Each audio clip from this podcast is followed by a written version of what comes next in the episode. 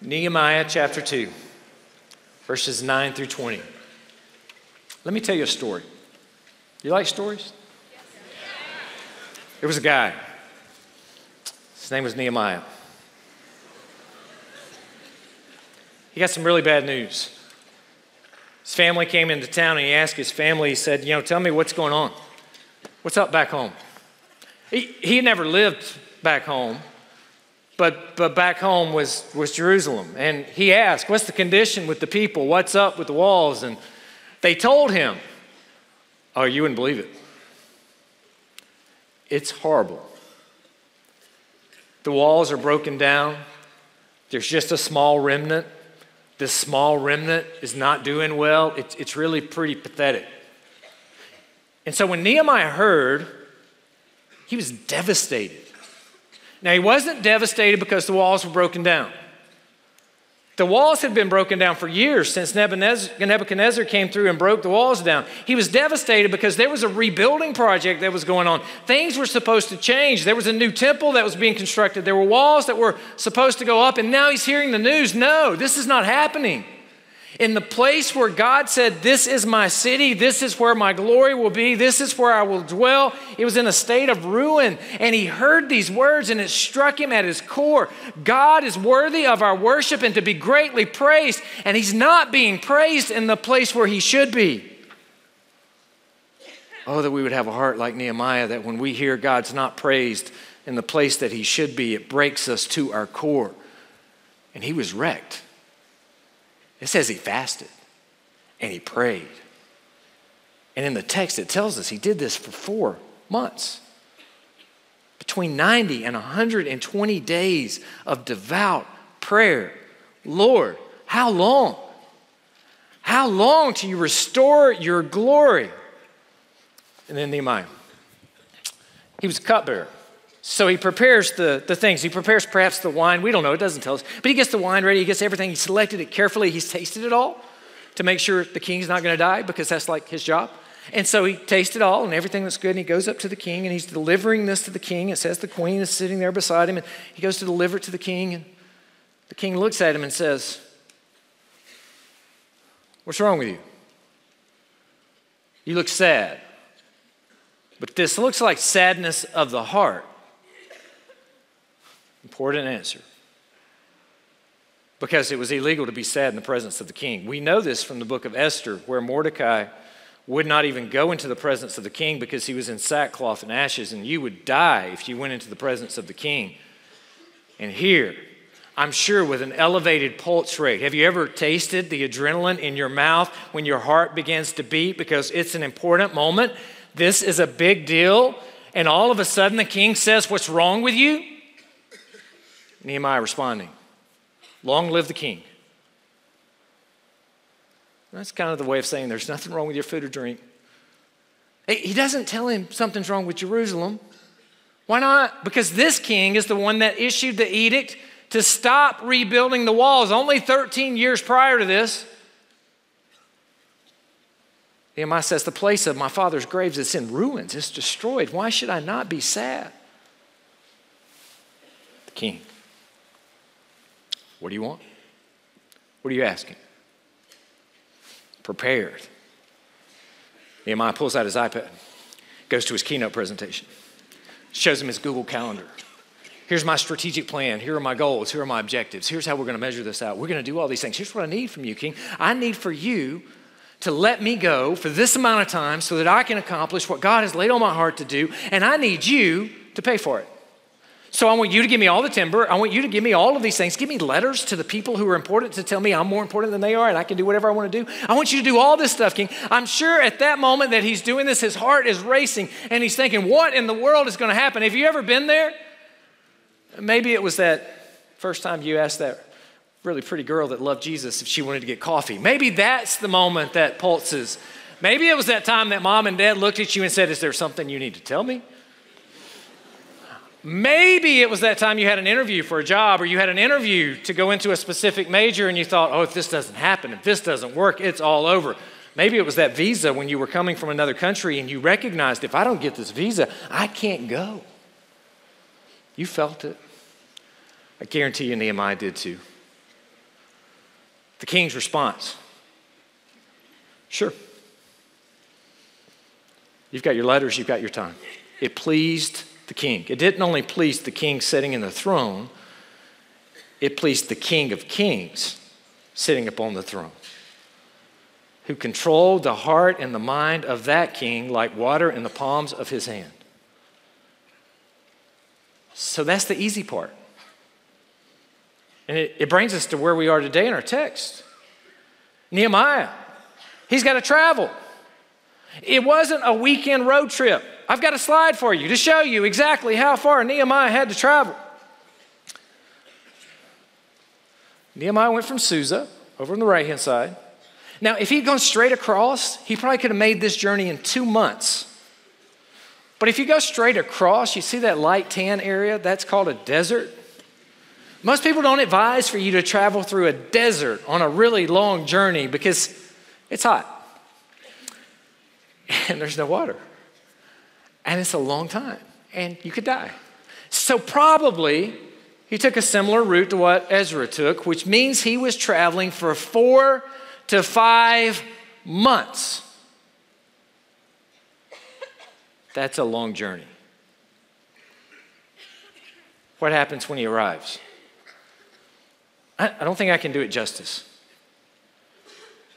But to speak to modern culture, let me try to paint the picture for you of Nehemiah arriving in Jerusalem. He shows up in our text. The first thing it does is it introduces us to the enemies. Now, think about this. This is kind of like when the Marvel Avengers movies come on, any number of them, and the first thing they show you is somebody landing on a new planet, and all of a sudden it zooms in to Dax or to any number of enemies that are going to try to destroy the Avengers. So you have set up your hero, and then you have set up the enemy that's going to destroy them. The horror Horonite is a word we're going to see. It just sounds horrible. The Sanballat. It's like Sandman. I mean, I don't, maybe this is Spider Man's enemy in a long time ago. I don't know. So, the first thing our writer does to us is tell us there's a five month journey, and here are the enemies.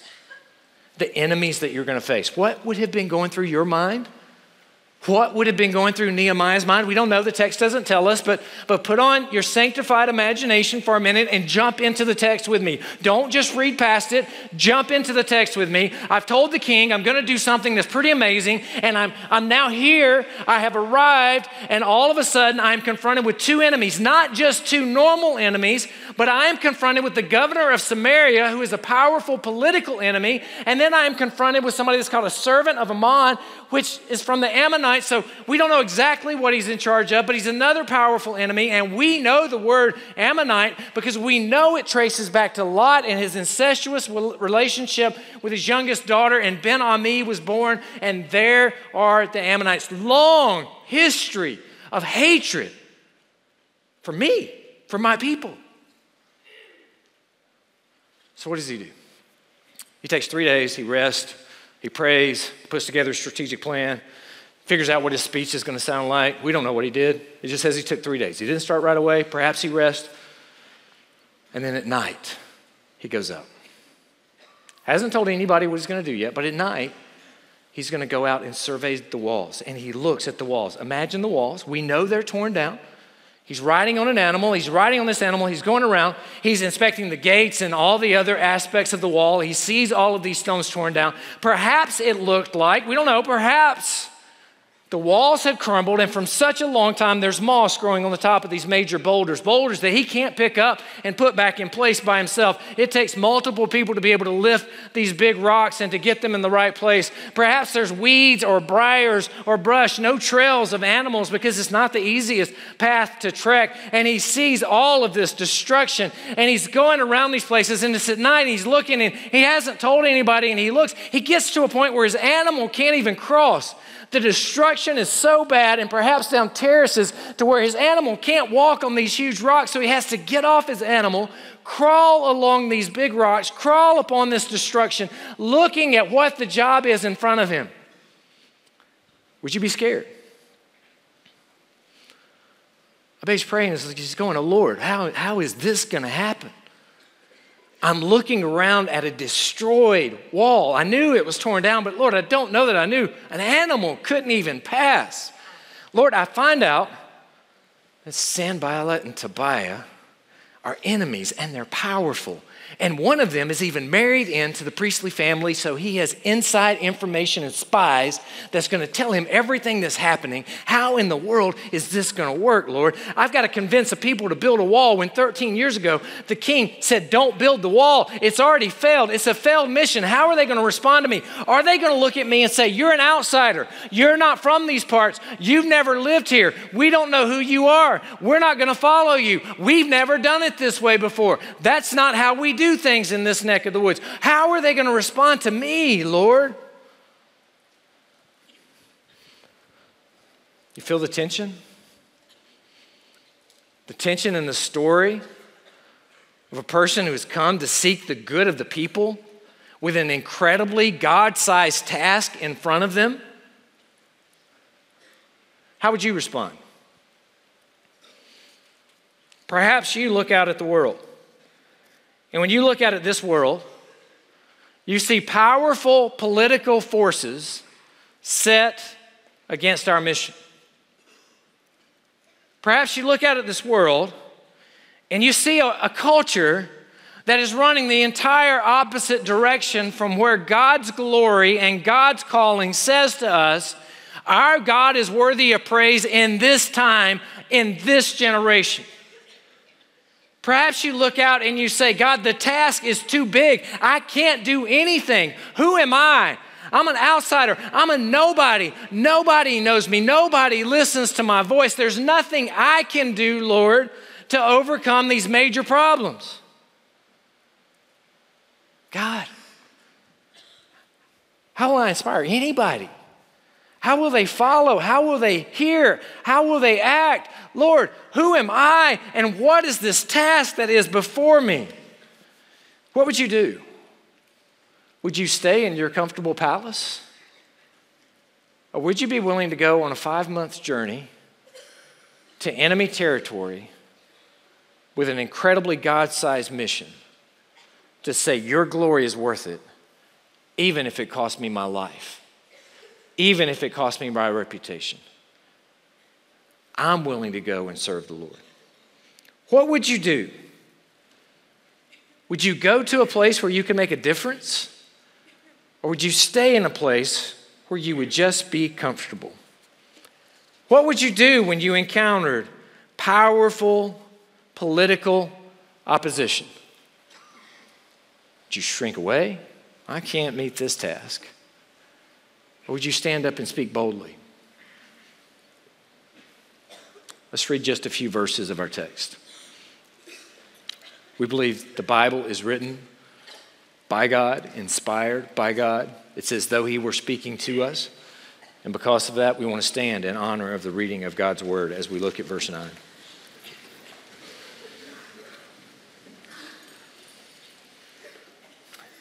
Then I came to the governors the governors of the province, beyond the river, and I gave them the king's letters. Now the king had sent me with officers of the army and horsemen. But when Sanballat, the Horonite, and Tobiah, the Ammonite servant, heard this, it displeased them greatly that someone had come to seek the welfare of the people of Israel.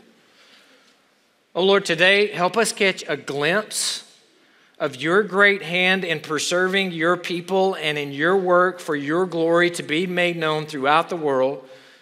And Lord, help us to catch a glimpse of our part in that mission. In Jesus' name, amen. You may be seated. So, we're going to look at some different scenes. After we look at some different scenes, we're going to come to the main idea, then we're going to have some application, and then we'll wrap up with a final challenge to you.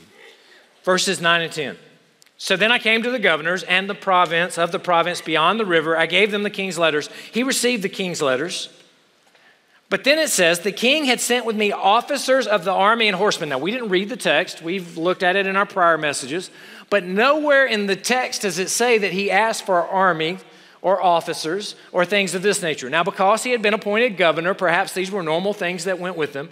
But if you remember back in your Old Testament to Ezra, Ezra didn't take anybody with him because he thought, if I ask the king to protect me after I've told him my God, my God will protect me, then it's almost like a lack of faith. And so we're just going to fast and pray for God to keep us safe so that nobody would rob us or nobody would kill us on our journey. And so Ezra goes without anybody. Nehemiah goes with somebody. Ezra goes without any guard, and it's a matter of faith in God for his provision. I guarantee you, Nehemiah went with the guard, and it was giving glory to God because of his provision. And a point to us comes here when we realize that God doesn't answer prayers in the exact same way. Oh, but see, my friend, he prayed for a job, and all of a sudden he got an email out of the blue, and he had a job in three days. But me, I am waiting and waiting and waiting, and all of a sudden, nothing happens. Oh, but my, my friend, she got her ring by spring. And I didn't get one. Jesus was single and Paul was single. Get over it. and work on becoming the right person, not finding the right person, and let God do what God's going to do in God's timing, okay? Take the pressure off. It doesn't mean you can't ask somebody out. It doesn't mean you can't have fun. It doesn't mean that marriage is bad. Marriage is great because it depicts the gospel. But sometimes we just think God's going to answer me in the same way He answered somebody else. So somebody else did all of these things and they got the answer they wanted. I'm going to do all those things so I'll get the answer I want. And then it doesn't happen and we think, oh, God's not there. Yes, He is. He never promised you he would answer you in the same way he answered somebody else. So Ezra goes without a guard. Nehemiah goes with a guard. Who's wrong? Neither one of them. God kept Ezra safe. God kept Nehemiah safe. He just acts in different ways with different people. But here we come to the enemy Sanballat, the Horonite. If, if we weren't inside, I think I would spit every time I said their names. But I'd have to clean it up later, and that's not, I'm not. The enemies Look at these enemies. What's their problem? They don't like it that somebody came to seek the welfare of the people of Israel. You're kidding me. Somebody doesn't like it because I want somebody else's life to be better. Yeah, you can't do that. That's not allowed in these parts. I'm sure they had a political reason. I'm sure there was some power struggle going on. I'm sure there was a political advantage that they thought they needed, probably some self centered item. But here you meet, you meet opposition immediately. Nehemiah, just his presence greatly displeased them. Now, we often think, at least when I was younger, I thought, if I could talk to somebody, everybody's to like me because I'm a nice guy. But I have grown to learn that if I stand for the exclusive truth that Jesus Christ is the only way to be saved, everybody's not gonna like me no matter how nicely I say those words. Because standing for the truth of the gospel means that you are diametrically opposed to the evil one, to the devil, to the ruler of this earth, to the principalities and the powers. And so we have to get over ourselves too and stop wanting to please people and recognize that even though we love others, even though we are as nice as we can possibly be doing it, when we stand for the truth of the gospel, people aren't going to like it that we have come to seek the welfare of the people eternally. And they're going to oppose us. And we have got to be okay with that. We can't be such a people pleasing group that all of a sudden saying something to the truth of Scripture, something against the culture, all of a sudden turns us in, into people who just, we shy away. Oh, I want the culture to like me. The culture's not going to like you. The devil is the ruler of this earth the world, not the people, the world is fixed against us. Our own sin nature pulls against us doing what we are supposed to do. We have to be comfortable that we serve one, and that one is the one that we seek to please. And we do it with love and we do it with compassion, but we do it with conviction, and we stand for that one and we serve him well and faithfully as a good and faithful steward before God. And if you want everybody to like you, you never going to be able to please Christ because you're too busy pleasing people. Tobiah, the Ammonite, displeased. Look at what it says about Nehemiah, though. He had come to seek the welfare of the people of Israel. Oh, that's a great mission. How did he get that mission? Tells us in verse 12. What God had put into my heart to do for Jerusalem. There are some of you in the room that God has put things in your heart to seek the welfare of other people, and you're going to do that in many different ways. There are some of you that are going to do that through social work. God has put it in your heart to seek the welfare of other people. There are some of you that you're going to do that through counseling. God has put it in your heart to counsel and seek the welfare of other people. Some of you do this through nursing or any number of our other medical degrees because God has put it in your heart and you want to seek the welfare of other people. Some of you are going to be pharmacists who can advise and who are on the front lines of people taking medication because you want to help them. And God has put it in your heart to seek the welfare of other people. Some of you are going to be engineers. You're going to do this in other countries, and you're going to do this to create good roads and good bridges and buildings that don't just fall down and collapse. And that's a good thing for the welfare of all of us that use those items. You're going to be teachers in a classroom that is a mission field, and you're going to be teaching students that may never encounter another follower of Jesus Christ, but right there you are seeking the welfare of the students in your classroom. You're going to be nurses who are in the hospital and people in their most vulnerable times because God has placed it on your heart to seek the welfare of those that you are serving. Every discipline, every major, seeking the good and the welfare of mankind, ultimately for the glory of God, because that's what God's placed in your heart. Verse 11. So he went to Jerusalem and he was there three days. All right, so this is not a guy that's lazy. This is a guy that went on a five to six month journey after praying for four months, and he lands in the spot. He's going to build a wall in 52 days. Sorry, spoiler. He's going to build a wall in 52 days. And for three days, we don't know what he does. Some people will say he rested. So then there's a good point about balance in life. You have to rest. You go on a long journey, you stop and you rest before you take on the mission. You don't just blow into town and say, all right, it's time to go. Rest, sleep. Maybe that's what he did. We don't know. Maybe he prayed. Maybe he wrote out a strategic plan. Maybe he wrote out his speech. This is what it's going to say. We don't have a clue. But we know for three days he was there. Then in verse 12, it says, I arose in the night. If you want to be a leader, there are going to be some lonely nights. If you want to impact change on this world, there are going to be some lonely nights. There are going to be some nights when leaders are awake and active and doing things when everybody else is sleeping and has no clue anything's going on in the world. There are going to be some nights that you bear the weight alone because only you know what you're called to do, only you know what you have to do. And here it says, He rose in the night, a few men with him. He told no one what God had put into his heart to do for Jerusalem. There was no animal with him except the one he rode on.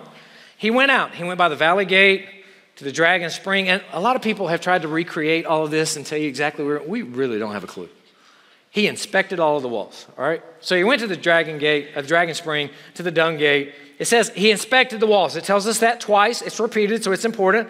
He personally went and inspected the walls of Jerusalem that were broken down and its gates, which had been destroyed by fire. Then he went to the fountain gate, then to the king's pool. There was no room for the animal. So then he went up in the night by the valley and inspected the wall. And then he turned back. He had, he had to turn back maybe Maybe he couldn't go around. Maybe he'd gone all the way around and he turned back, but he went in the same gate he left. So he turned back and went in the valley gate and returned. And the officials still didn't know where he had gone or what he was doing.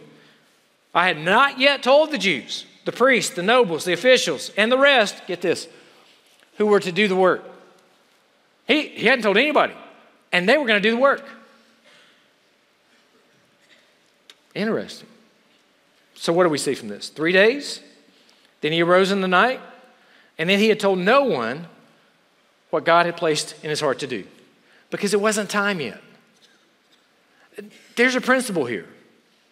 Until it's time to announce what God has laid on your heart to announce, you got to be able to keep a secret. I, I have children. I love my children. They're great. They've reminded me of a weakness that I had when I was small, too keeping a secret. Anybody in the room ever had a weakness keeping a secret? So I was a preacher's kid. This is probably the worst secret I ever blew. I was a preacher's kid, and my dad decided he was moving churches, so he told us before he told the church.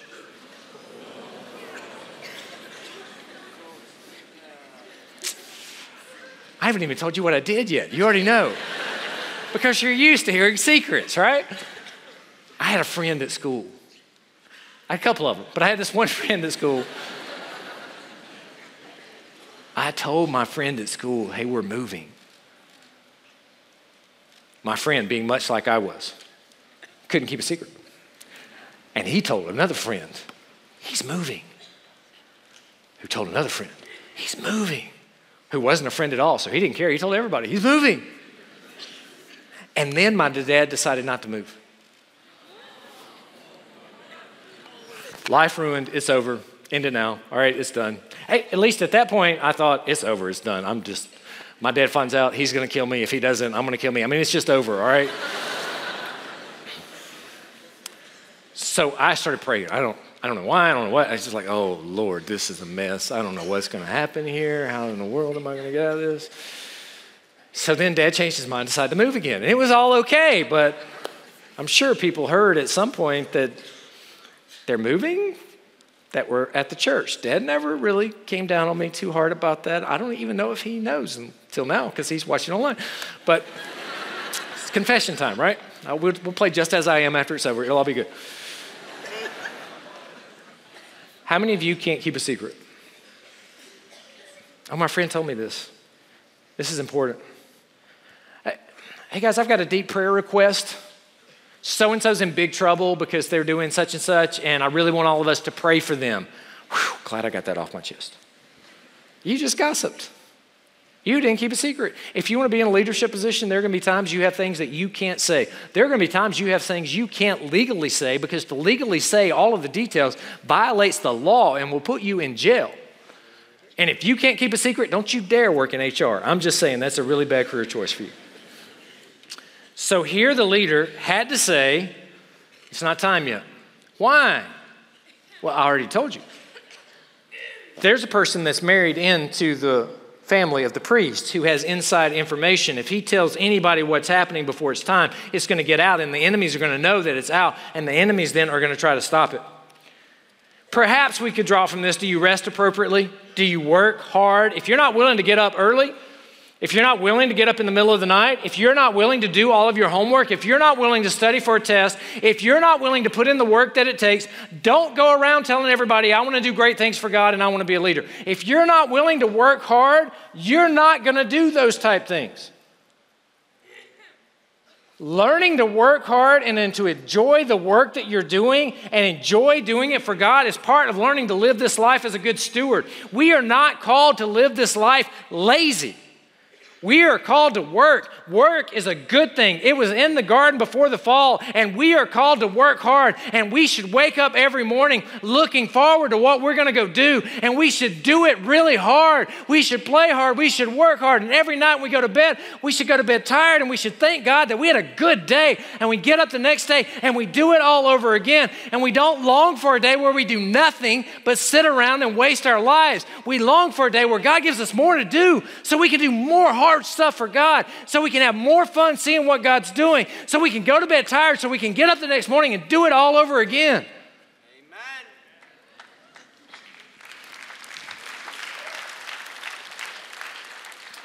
Some of you aren't excited about that. That's okay. Verse 17. He said to them, You see the trouble? Oh, this is key. You people who have lived in this town for all this time and you haven't rebuilt this wall, you don't have a clue what you're doing. You need to repent, you need to get right with God, and you need to build this wall. Is that what he did? No. Look what he did right here. You see the trouble we are in? He just arrived three days ago. Already it's we.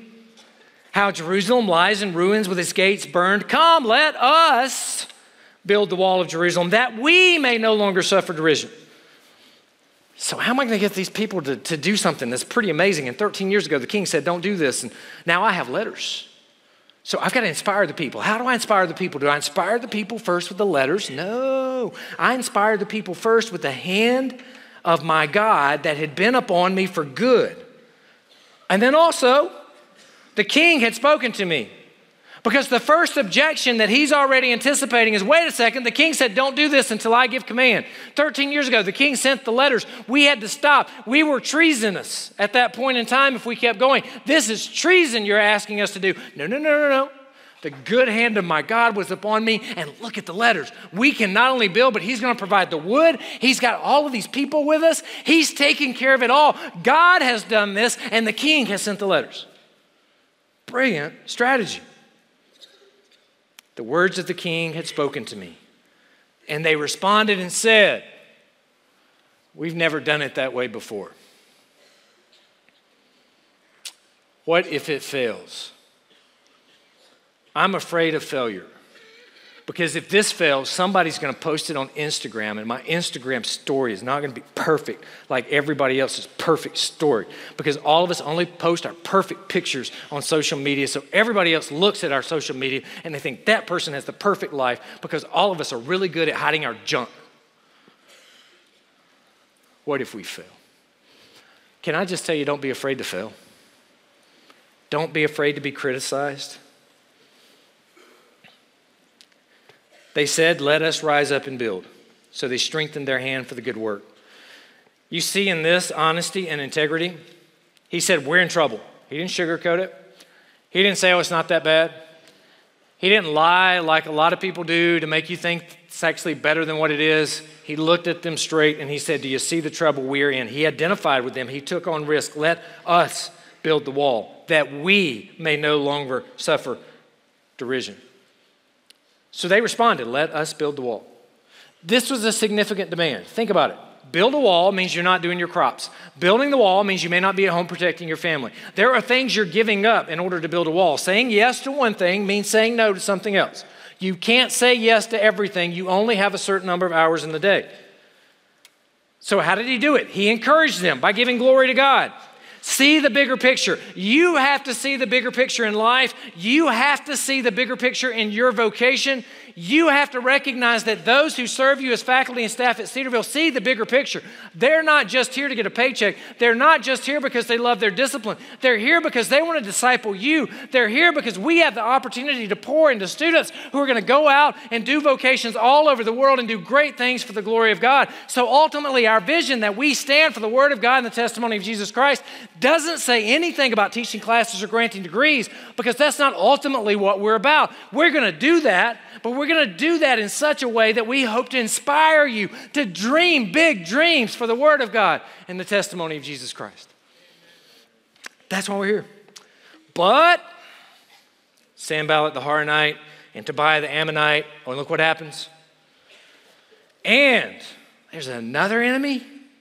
God, all I've done is got up in the middle of the night, rode around the walls, and told a few people we're going to rebuild it, and the enemies are already multiplying. Geshem, the Arab. Who is Geshem the Arab? Well, in 1947, some silver vessels were discovered with Aramaic instructions on there that says, Quinu, the son of Gashmu, the king of Kedar. So Geshem was probably the king of Kedar, which was the king and powerful of an Arabian confederacy. Another powerful enemy. They made fun of us. They jeered at us. They despised us. They criticized us. They said, What are you doing? Are you rebelling against the king? So, how do you respond to criticism? He doesn't mince words with them. He replied to them and he said, The God of heaven will make us prosper, and we, his servants, will arise and build. But you have no portion or no right or no claim in Jerusalem. Jesus was mocked, despised, rejected. The Jews said the Christians at Pentecost were drunk. Paul was called a babbler. Festus told Paul he was out of his mind. If you think you're going to stand for Jesus Christ and not face criticism, you're not living in the real world. Be okay with it. It has always happened throughout Scripture. It will always happen until Jesus comes back. Personal intimidation. Notice the response. He doesn't say, wait a second, I have a letter from Artaxerxes. Take that. Drop the mic, spike the football in the end zone. He says, the God of heaven. The God of heaven is going to make us prosper. So here we get to the main idea of our text. What's the main idea of the whole thing? We met the enemies, we inspected the wall, we talked to all the people, we met more enemies. And yet Nehemiah keeps going because Nehemiah had faith that God would make them prosper.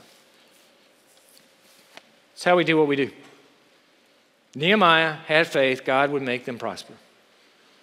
If you're going to do anything amazing for God in this life, you have to have faith that God will make you prosper in it. So, very quickly, some points of application. He had a sense of mission to serve God and others. You see it in verses 10 and 12. He had a sense of mission to seek the welfare of the people. God had placed it in his heart? What has God placed in your heart? What is your mission? Do you want to serve others and serve God well? Find that mission, find that challenge. Don't waste your life. Pursue that challenge with great enthusiasm and do great things for God. He inspected the walls personally. He didn't take other people's word for it. He got out and went and did the hard work himself and looked at all of it personally. And then he identified with the people. He took risk. This might not work, but we have to do this. We are in this together. You have to do the same thing. You can't lead people with the you, you, you. It's all about the we, we, we. He cast the vision compellingly at the appropriate time. He kept the secret. And then wisely, he pointed them to a higher purpose of God and what God was doing.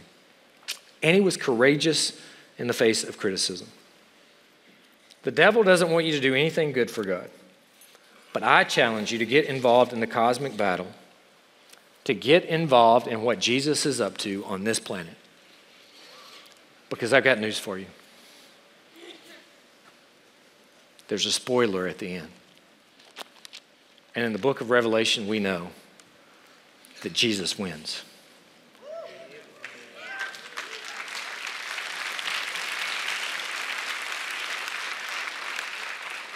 So even though we look out at this world and we look at it what's happening and we say, God, I can't do anything. God, who am I to be able to engage in what's taking place here? We look out with faith that God will make us prosper when we pursue his endeavors. And we recognize that no matter how hard it may be, no matter what the world throws at us, that we are on the winning team and that God will come back one day and He will make all things new. So, with love in our hearts and fire inside of our bosoms, we go out and we make sure that we are compassionate and we stand with conviction and we do great things to serve God and to serve others well. And that's our mission. Dear God, help us to grasp it and to fulfill it and to live for you, not for our glory or our pride, but Lord, for yours. For it's in your great name we pray. Amen. And you are dismissed.